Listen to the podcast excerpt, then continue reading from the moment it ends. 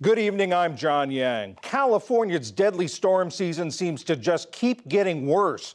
After days of torrential rain, a river levee failed in Northern California overnight, triggering flooding and water rescues. Elsewhere in the state, the threat of flooding has thousands of people under evacuation orders. Some roadways have washed away.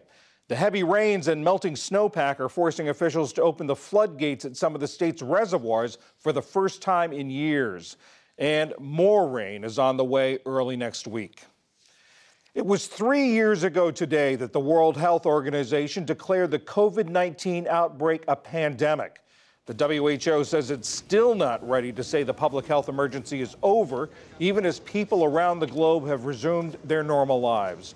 More than 1.1 million people in the United States and nearly 7 million people worldwide have died from the virus. Globally, COVID continues to kill nearly 1,000 people a day. Three American women are missing in Mexico after crossing the border two weeks ago to sell clothes at a flea market. Mexican authorities are investigating the disappearance of the two sisters from Texas and their friend. In all, there are 112,000 missing persons nationwide in Mexico. More than 500 of them are Americans. Indonesia's most active volcano, Mount Merapi, has erupted again today, sending clouds of hot ash into the sky and an avalanche of lava down the mountain slope. No deaths have been reported, but the eruption forced the country to pause tourism and mining activity. Indonesia is on the Pacific Ring of Fire and has more active volcanoes than any other country. And U.S. skier Mikaela Shiffrin is now the most successful World Cup skier ever, male or female.